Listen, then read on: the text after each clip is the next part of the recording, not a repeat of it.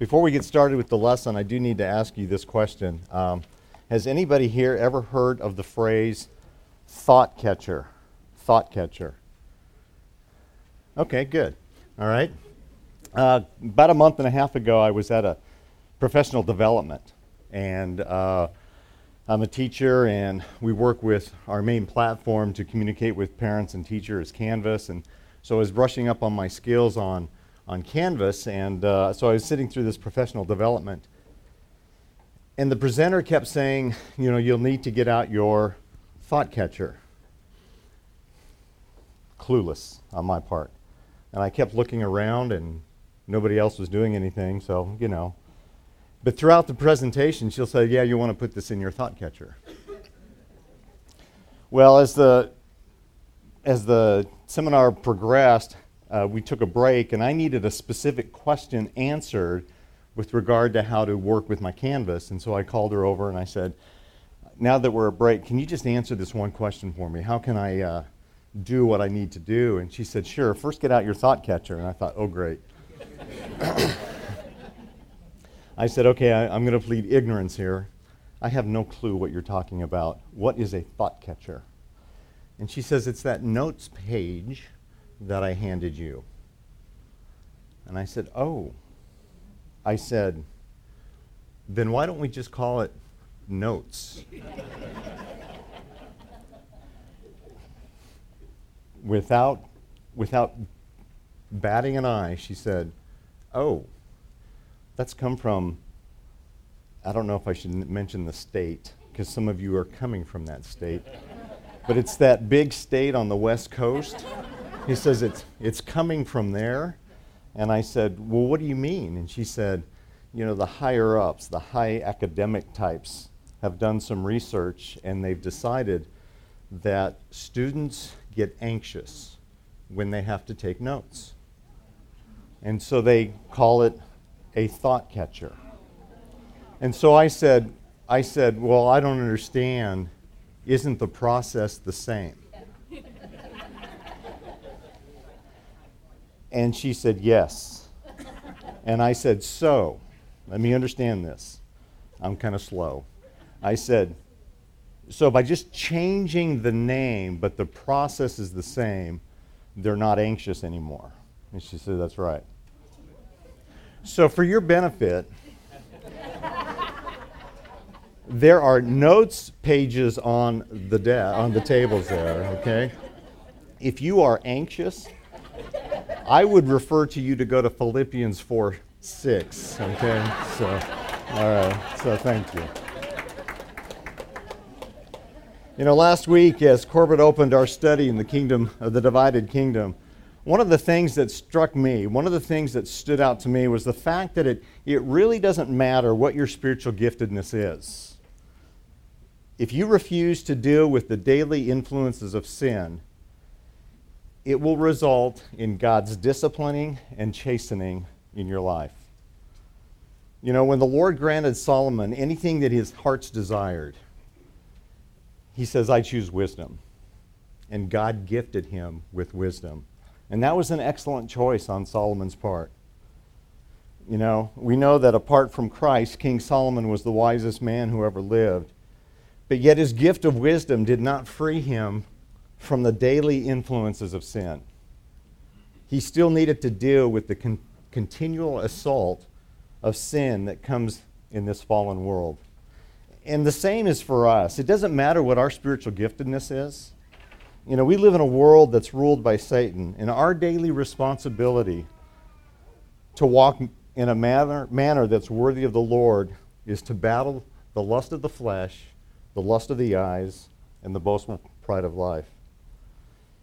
First Kings clearly lays out for us how wrong decisions will lead to the discipline of God's hand for those who choose to rebel against him. And I appreciate what Corbin said last week. He, he, he reminded us that the overarching themes in, in the book of First Kings is that the Lord is always faithful. Uh, the Lord is always trustworthy. God is always faithful despite the faithful, faithlessness of men. God is always true to his promises. even if those promises include chastisement and discipline. Tragically, there are consequences to sin, and we'll continue to see those consequences laid before our eyes as we continue our study in 1 Kings. Romans 15:4 reminds us that whatever was written in earlier times was written for our instruction, so that through perseverance and encouragement of the scriptures we might have hope. To that end, let us pray. Father, we thank you for this morning. We thank you for your word. And God, I pray that as we study your word this morning, that it just wouldn't be words on a page. But I pray that we would have a heart's understanding that they were preserved for us so that we might be encouraged. So, God, I pray that we would be encouraged where we need to be encouraged, challenged where we need to be challenged. And, God, I pray that we would repent where we need to repent. Thank you for your word. Thank you in your scriptures. We have hope. We ask this, your blessings on this in the name of our Lord and Savior, Jesus Christ. Amen. In my preparation this morning for this lesson, I came across a secular author by the name of Ken Ivy. Uh, in his book entitled Pimpology The 48 Laws of the Game, he, he writes this. He says, you are either the kind of person who will have people working for you, bringing you the money, or you're the kind of person who will work for someone else. Hand over your hard earned dough and let someone else tell you what to do. He continues and he says, This reality may be offensive to some, but it's real. And if you open your eyes to what is truly going on in this world, you will see that everyone falls into one category or the other. Ivy concludes in his book, and I quote, The key is not to give, but to receive. The more, the better.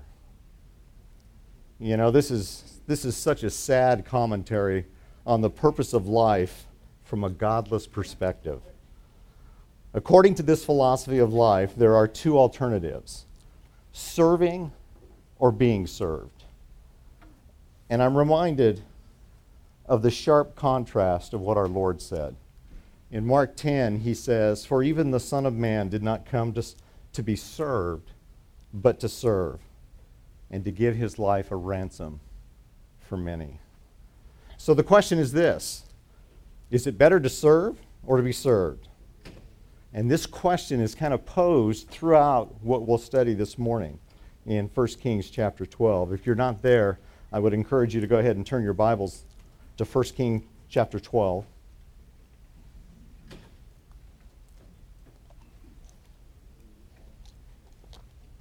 And just a reminder of where we left off last week. In, in, in 1 Kings 11, the prophet Ahijah prophesies that the kingdom of Israel is going to be divided. And uh, because of Solomon's sin of idolatry, the northern ten tribes of Israel will break away, and Jeroboam would be their ruler. The southern two tribes, known as Judah, will have Rehoboam as her king. Now, Rehoboam is the son of Solomon, the grandson of David, and therefore he is the right, rightful heir to all of Israel.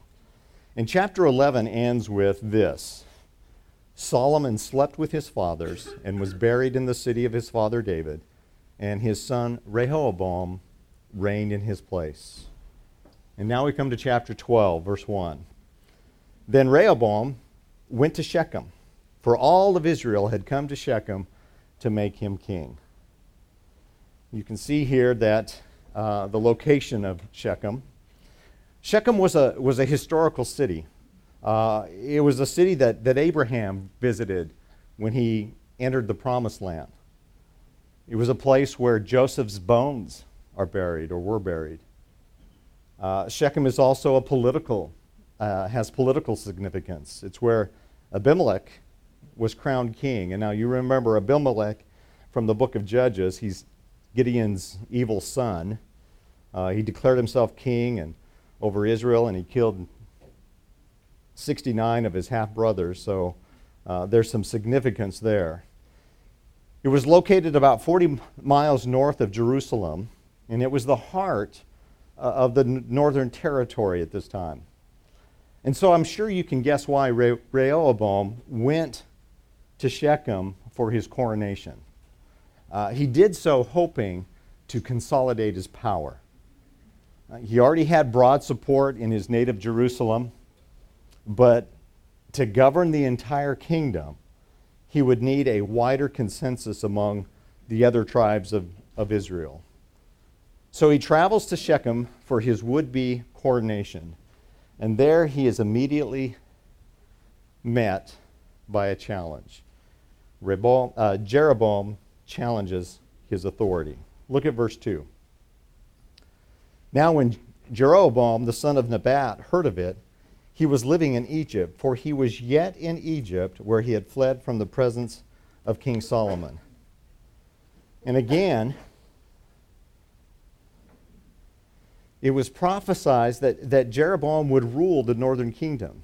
And, and this was by God's judgment against Solomon and for the nation's idolatry. Now, remember back in chapter 11, uh, Jeroboam flees to Egypt because Solomon sought to kill him. Jeroboam was guilty of rebellion and therefore, in Solomon's eyes, worthy of death. Corbett put, uh, pointed out last week that, that Jeroboam was going to be the king of the northern tribes but not until Solomon died.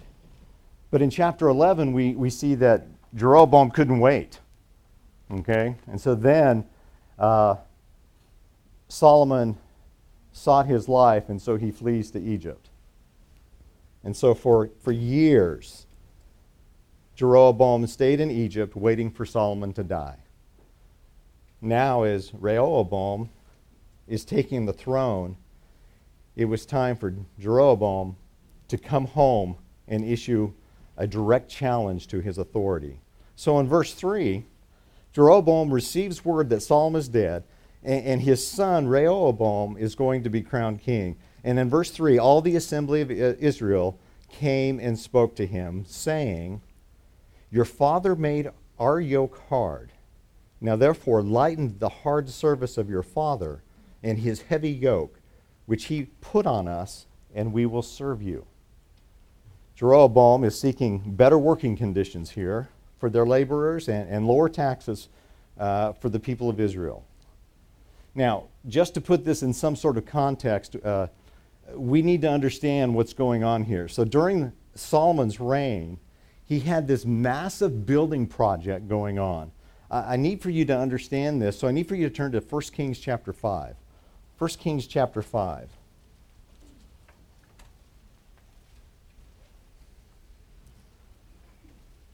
During this time, in 1 Kings chapter 5, by the providence of God, uh, this was the only time in Israel's history that, there was, they, that Israel had peace with all its neighbors. Uh, it was the time that Solomon set forth to build the temple for God. So in, in 1 Kings 5, look at verse 4. Solomon is speaking here, and he says this. He says, he says, But now, Yahweh, my God has given me rest on every side. There is neither adversary or misfortune.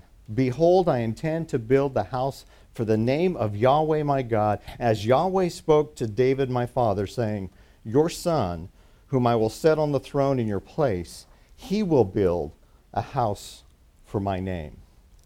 So the Lord tells David that his son Solomon's going to build the temple. And so here's that time. Drop down to verse 13. Now King Solomon levied forced laborers, laborers from all of Israel. And the forced laborers numbered 30,000 men. He sent them to Lebanon, 10,000 a month in relays. They were in Lebanon a month and two months at home. So these forced laborers would end up working four months out of the year. Now, before we continue, let me ask you this. When you hear of the phrase forced laborers, what comes to your mind? Yeah, slavery. And it would seem to indicate that here. However, we need to contrast that with 1 Kings chapter 9. So turn there.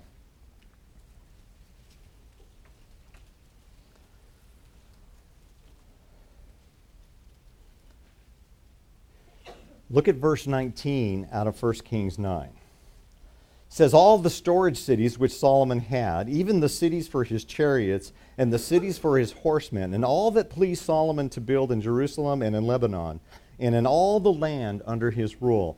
So Solomon had this massive building project going on everywhere. And what boggles my mind is that Solomon need to build cities in order to store his wealth. I cannot imagine that kind of wealth. And so, verse 20 For as all the people who were left, the Amorites, the Hittites, uh, the Perizzites, the, the Hivites, the Jebusites, who were not of the sons of Israel, their descendants who were left after them in the land whom the sons of Israel were unable to destroy utterly, from them Solomon levied, levied forced labors even to this day. Look at verse 22. But Solomon did not make slaves of the sons of Israel, for they were men of war, his servants, his priests, his captains, his chariot commanders, his horsemen.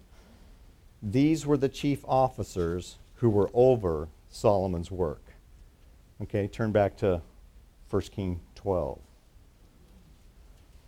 So, the Israelites were not slaves per se. They, they seemed to held some leadership positions in Solomon's building projects, uh, but the people were heavily taxed and they, they wanted relief. They wanted relief from these, uh, uh, uh, these building projects that were going on.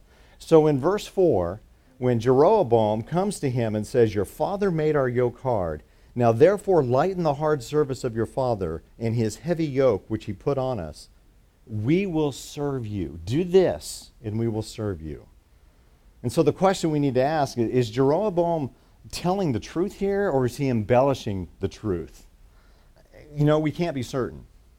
Uh, but it sees that this is, this is an opportunity for him to challenge the newly installed king. And what we see happening before our very eyes is the fulfillment of God's promise. In, in chapter 11, God said that he was going to judge his chosen people because of their idolatry.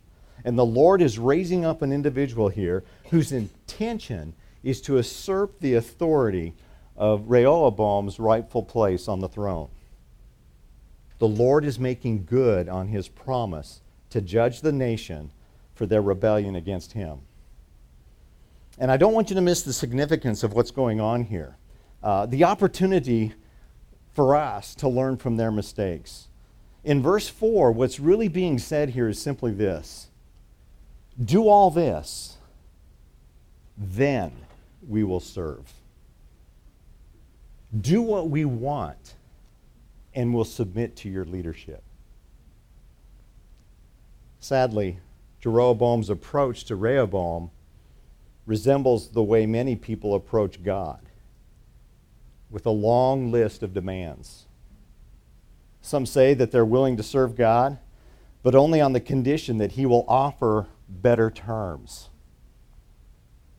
You know, I've heard people say, you know, I prayed to receive Christ so I can go to heaven, but I'm not going to make Him Lord of my life. Sadly, that's a false gospel.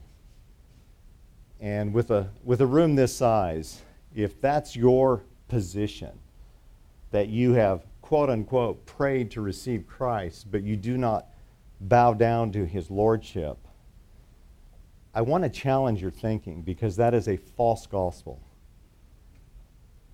False gospels always lead to a false salvation. And later, after this lesson, if you'd like to come talk to me more about that, I would be more than happy to do so.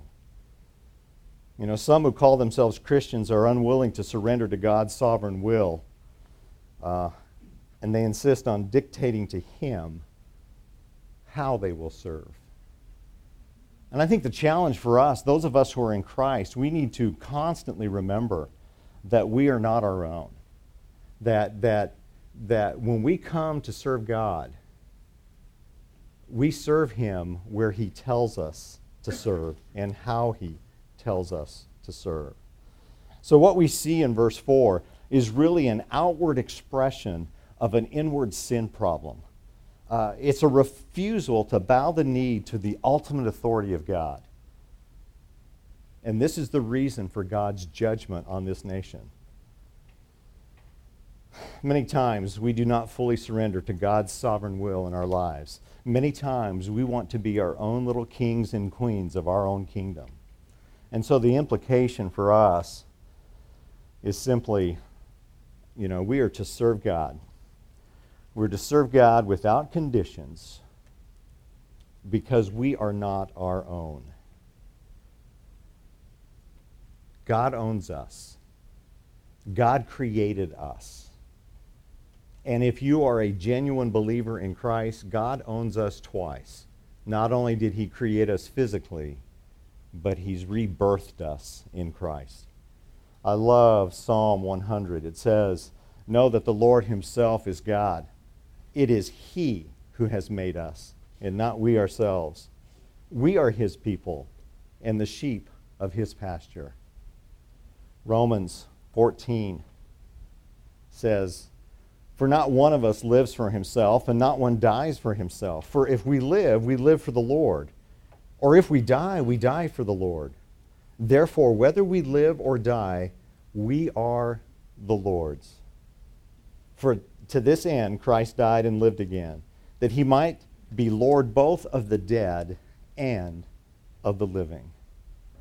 You know, if you ever found yourself coming to God with conditions, saying, God, if you'll do this, then I'll obey, you need to repent of that thinking. We need to repent of that thinking.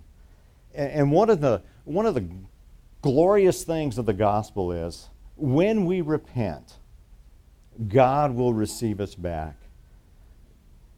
God is full of steadfast love for those who submit and repent of their sins. I love Joel. Joel chapter 2 says, Yet even now, declares Yahweh, return to me with all your heart, and with fasting and weeping and mourning. Rend your heart and not your garments. Now return to Yahweh your God, for he is gracious and compassionate, slow to anger, abounding in steadfast love, and relenting of evil. So in our text, we see that Jeroboam had a choice to either serve or be served. His challenge of Rehoboam, his right to rule, indicates that Jeroboam desired to be served himself. Next on your outline, there's a choice that needs to be made. And in verse 5, Rehoboam said to, said to them, I can't answer you. I don't know what to do. So he says, Depart for three days and then return to me. So the people departed. You know, in one sense, that's a wise, that's a wise response. You don't know how to answer? Just say, you know, that's a great question. Let me think about it. Rather than open up my mouth and spill out something, right? So, in one sense, that's a wise response. He does a good thing here. He seeks advice. And in verse 6, we, he seeks the counsel from those who served with his father Solomon, the older, the wiser.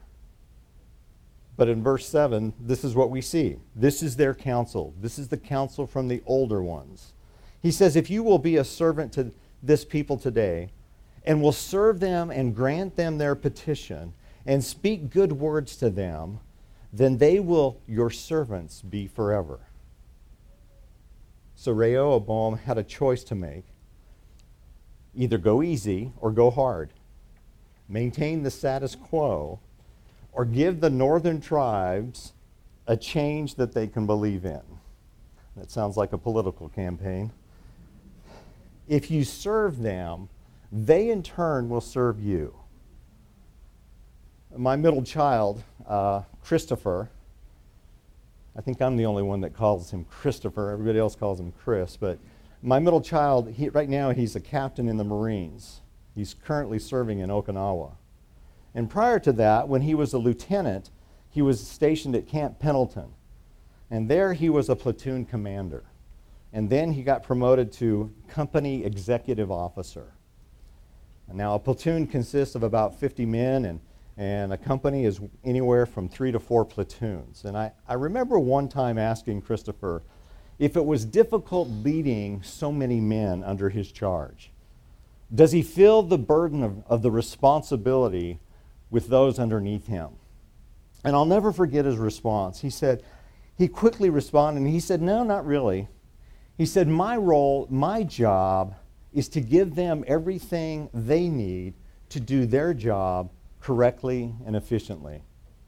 If you serve them, they will serve you. And I go back to the words of our Savior For even the Son of Man did not come to be served, but to serve and to give his life a ransom for many. Rehoboam had a choice to make. And unfortunately, we see that he makes a poor choice. Look at verse 8. He forsook the counsel of the elders, which they had given him. And then he consults with the young men whom he's grown up with. Verse 9. So he said to them, What counsel do you give me? Look at this, that we, that we may answer these people. Not me, but we may answer these people who have spoken to me, saying, Lighten the yoke which your father put on us. The young men who grew up with him spoke to him, saying, Thus you shall say to this people who spoke to you, saying, Your father made your yoke heavy, and now make it lighter for us. But you shall speak to them, My little finger is thicker than my father's loins. Or, in other words, I'm much stronger than my father, and I'm going to make your life harder. Verse 11, he says, Whereas my, my father loaded you with a heavy yoke, I will add, your, add to your yoke. My father disciplined you with whips, I will discipline you with scorpions. So we see here that Rehoboam also chooses the route of being served rather than serving. Proverbs 13:20 says, "He who walks with wise men will be wise." But the companion of fools will suffer harm. Do you know who's, besides the Holy Spirit, do you know who's credited to writing this proverb? Solomon, his own father. So Solomon, under the inspiration of the Holy Spirit, gives sound advice. Walk with those who fear God, and you will be influenced to do the same. Surround yourself with those who despise God, you will follow in their footsteps. So Rehoboam ignores the counsel of those who were wise, and he even ignores the proverbs penned by his father. So, what about us? How do we avoid these mistakes? What can we learn? Well, we need to remember that, that servant leaders devote every possi- possible energy to blessing the people that they're called to serve even to the point of sacrificing their own safety and their own prosperity. I need for you to turn to Matthew's Gospel, Matthew chapter 20. Matthew chapter 20.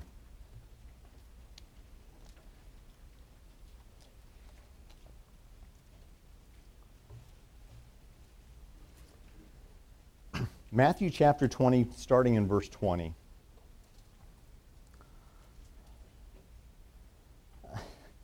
You know, I, I, I, laugh at this little scenario that's going on here, this true event that happened. Uh, it says in verse 20 of Matthew 20, when the mother of the sons of Zebedee came to Jesus with her sons, bowing down and making a request of him. Now we know what's going to follow, especially those of you that, that have read this before. I tell you what, if this were my mom, I would be totally embarrassed. You know, I'd be totally embarrassed. Okay, mom, shh, be quiet. And he said to her in verse 21, What do you wish? And she said to him, Command that your kingdom, in your kingdom, these two sons of mine will sit one on your right and the other on your left. Oh my. But Jesus answered and says, You do not know what you're asking. Are you able to drink the cup about, uh, that I'm about to drink? And they said, Yeah, we're able.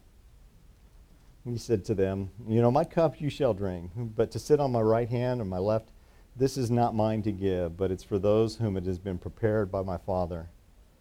And hearing this, the ten became indignant with the two brothers. And, and Jesus called them all to himself and said, uh, You know that the rulers of the Gentiles lord it over them, and their great men exercise authority over them. It is not this way among you. But whoever wishes to become great among you shall be your servant. Whoever wishes to be first among you shall be your slave. And just as the Son of Man did not come to be served, but to serve and to give his life a ransom for many. In this rich text, we're reminded of the style of greatness for leadership for believers is different than that of the world system. The world leads by domination and dictatorial fashion. But for us, the implication is this greatness in God's economy, greatness in God's kingdom, is being a servant of all. Genuine believers lead by being servants, giving themselves away for others, as Jesus did. You know, let me ask you this. Where and how are you serving others at this church? Do you serve like Jesus? You know, you take a look at Jesus' life, the ultimate act of his service to his subject was the divine punishment that he took on their behalf. 1 Corinthians 5:21 says God made Jesus who knew no sin to be to be sin on our behalf so that we might become the righteousness of God in him. And unfortunately for us, as we read Rehoboam's life, he chose the path of being served rather than serving.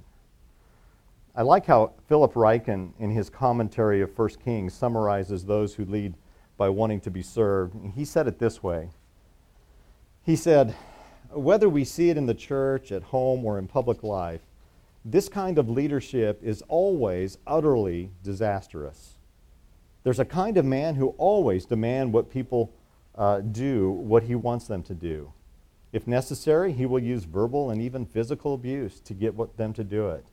There are pastors and elders who lord it over their congregations. Thank goodness that's not here at Countryside.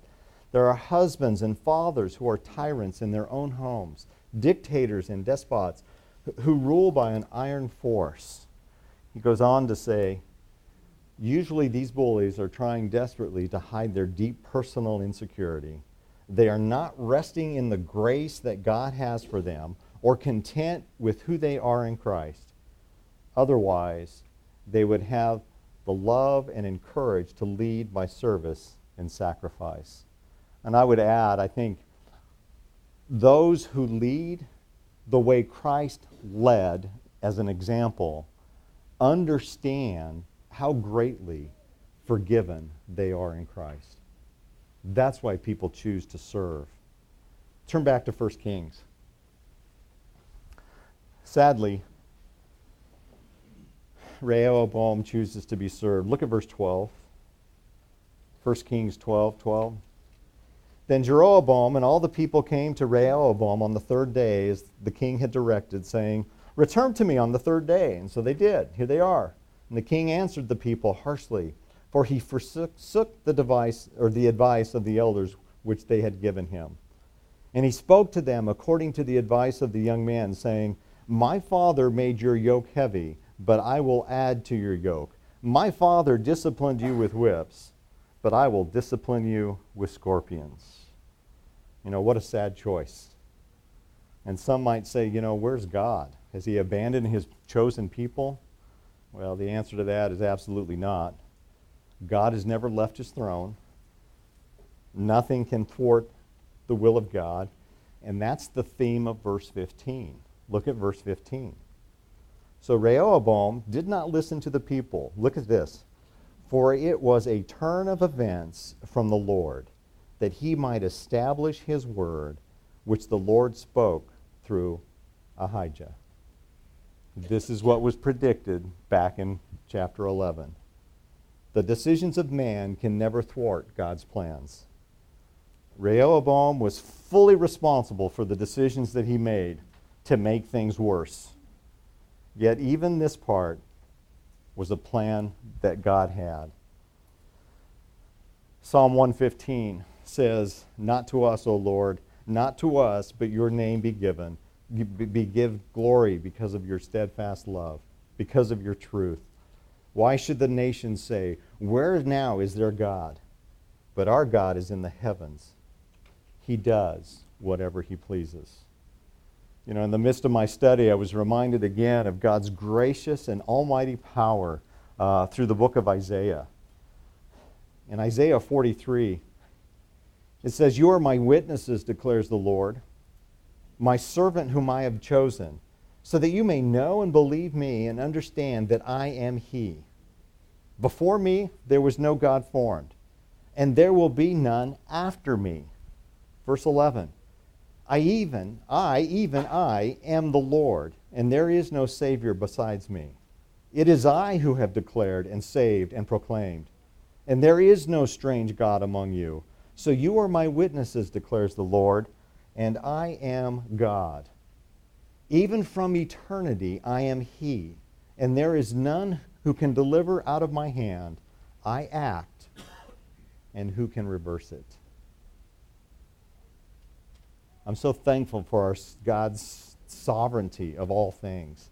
And God uses leaders of the world to fulfill his decrees, and even the decrees of discipline that we're beginning to see as we study 1 Kings. So, even in the midst of where we are as a nation, remember that God has not left his throne. And even now, he is fulfilling his plan that one day we will be in his presence. Our hope is not in our nation, nor in those who lead us. Our hope is in the new kingdom that's going to come a kingdom where righteousness dwells. This is not our home. And then finally, on our outline, we see Jeroboam's choice in verses 16 through 19. So after Rehoboam made the decision to be served rather than to serve, and after making the decision to make it harder on his subjects, rebellion occurs. Look at verse 16. when all of Israel saw that the king did not listen to them, the people answered back. And look what they say What portion do we have in David? We have no inheritance in the son of Jesse. To your tents, O Israel. Now look after your own house, David. And so Israel departed to their tents. And I want you to understand what's going on here. And I want you to notice the difference of what the people said when David became king versus Rehoboam. So if you look up here on the screen, this is from 1 Chronicles uh, chapter 12. This is what the Israelites said at David's coronation. They said, We are yours, O David. With you, O sons of Jesse, peace, peace to you, and peace to him who helps you. Indeed, your God helps you. Now compare that to what they just said. What portion do we have in David? We have no inheritance in the son of Jesse. To your tents, O Israel. Now look after your own house, David. This is quite a contrast. As you look at these two verses, you'll see the hardness of their hearts growing over time because of their idolatry. And this is what a pattern of unrepentant sin does to us. In political terms, here, in our text, we see an act of secession. The northern tribes were seceding from their union with the southern tribes. John MacArthur points out that, that these words of Israel expressed deliberate, willful rebellion against the dynasty of David. The northern tribes declared that they had no legal tie with David and went their way. I want you to fast forward a thousand years from this time. We hear another cry of rejection to the rightful heir to the throne. It rings out with that generation of God's chosen people when they rejected the Son of God, calling, calling for Christ to be sacrificed, to be crucified. They cried out then, We have no king but Caesar. We need to decide not to, when we decide not to guard our hearts from sin, over time we too become callous to holy living. Hebrews chapter 3 reminds us Take care, brethren, that there not be any one of you an evil, unbelieving heart that falls away from the living God. But encourage one another day after day, as long as it's still called today, so that none of you will be hardened by this deceitfulness of sin. For we have become partakers of Christ if we hold fast from the beginning of our assurance, firm until the end. So, what's the implication for us? The implication for us is this if we're to protect our hearts from hardening over time, we need to keep short daily accounts of sin. Confess and repent daily. 1 John 1 9 says, If we confess our sins, he is faithful to, and righteous to forgive us our sins and to cleanse us from all unrighteousness. As we take a look at the last three verses in our study this morning, we end on a sad note. It reflects the heart of those who are in rebellion towards God and refuse to bow to God as Lord and Savior. Look at verse 17. He says, But as for the sons of Israel who lived in the cities of Judah, Rehoboam reigned over them. And then King Rehoboam sent Adoram, who was over the forced labor, and all of Israel stoned him. And King Rehoboam made haste to mount his chariots to flee to Jerusalem in fear. Look at the sad testimony of verse 19. It says, So Israel has been in rebellion against the house of David to this day. So both Rehoboam and Jeroboam, they were men who made choices to be served rather than to serve. And ultimately, we can say, say that the name of uh, the same for Solomon. Uh, that he chose to bow his heart to everything but God. But just as we read at the beginning, everything written in Scripture is for our instruction, so that through perseverance and the encouragement of the Scriptures, we might have hope. By God's grace, we can learn from the mistakes of others. 1 Corinthians chapter 10 verses 11 through 13 says, Now these things happened to them as example, that they were written for our instruction upon whom the ends of the ages have come. Therefore, let him who thinks he stands take heed that he does not fall. No temptation has overtaken you, but such as is common to man. And God is faithful, who will not allow you to be tempted beyond what you are able, but with the temptation, will provide the way of escape also, so that you will be able to endure it. Although the judgment of God came upon the nation of Israel be, because of Solomon's sin of idolatry, at the end of Solomon's life, we understand that he repented. And at the end of his life, he pens Ecclesiastes 12, which says, The conclusion, when all has been heard, is fear God and keep his commandments, because this applies to every person. So, what can we learn? What are the implications for us as we read, read these 19 verses? During these, this, this lesson, I've tried to weave points of personal consideration, personal uh, things that you can look at for yourself I said in this lesson that, that genuine believers are to serve God with, with no strings attached because He owns us. First, He created us, and secondly, He has bought us back from the dominion of sin.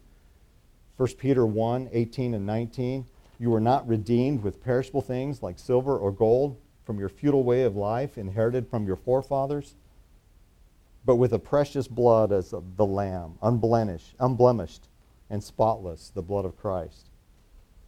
Another implication I brought up is that the greatness in God's kingdom is being the servant of all.